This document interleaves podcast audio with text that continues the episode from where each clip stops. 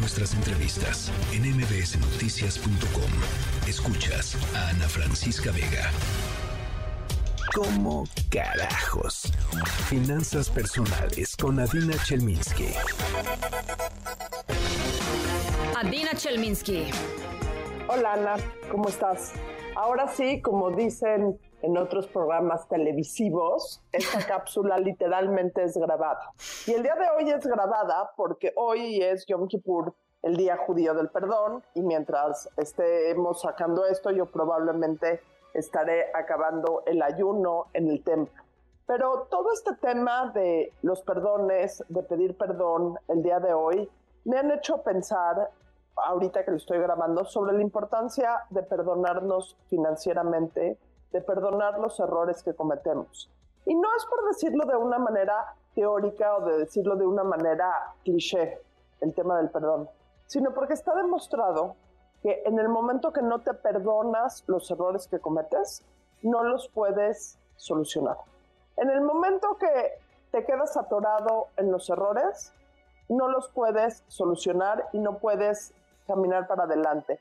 En el momento que te estás perdonando, que estás haciendo un ejercicio de perdón, lo que estás haciendo es tomar conciencia de lo que has hecho mal y caminar hacia adelante prometiendo por lo menos hacer bien las cosas. Entonces, quiero hacer una lista de los perdones financieros, son siete, que nos tenemos que aplicar a nosotros mismos. Cosas que nos tenemos que perdonar, cosas por las que tenemos que tomar conciencia que hemos hecho y así aprender de esto y poder caminar hacia adelante con una mejor vida financiera.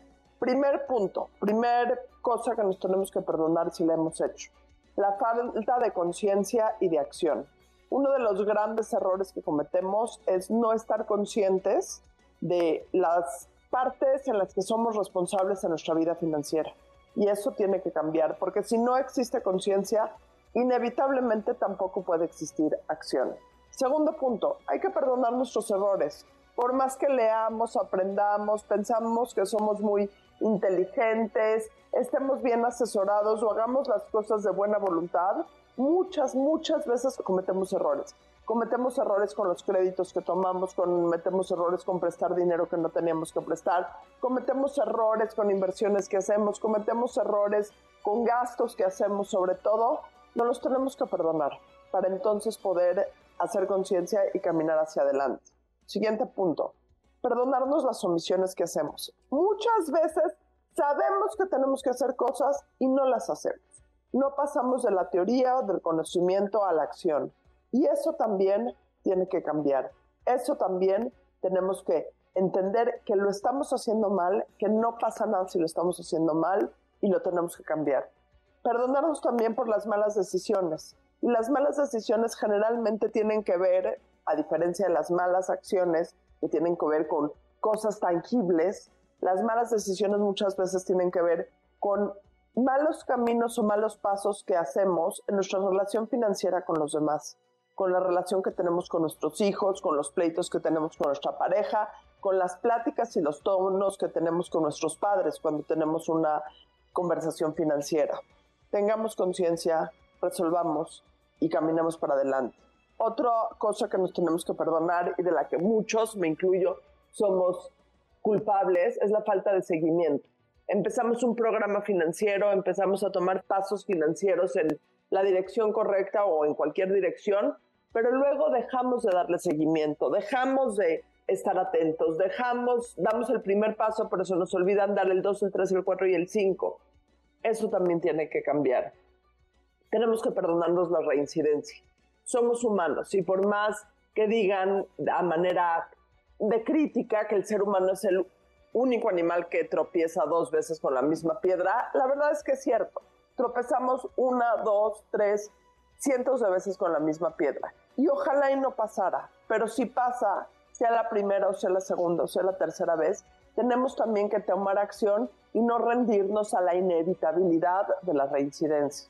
Y por último, tenemos que perdonarnos el postergamiento. El decir, bueno, empiezo mañana, bueno, eh, hago mi presupuesto mañana, bueno, hago mi testamento mañana, bueno, tomo un plan de acción mañana. Si postergamos y si somos víctimas, por decirlo así, del postergamiento o de la postergación, necesitamos entender lo que estamos haciendo y caminar hacia adelante. El vivir una vida financiera con culpas o diciendo, no, no, no, es que nada más no me sale, es que yo hago todo mal, es que vivir encerrados en este círculo vicioso de no perdonar lo que somos y por eso no caminar hacia adelante, es uno de los grandes frenos que tenemos para tener una vida financiera plena, una vida financiera lo mejor posible y una vida financiera que nos dé tranquilidad. Gracias. Noticias.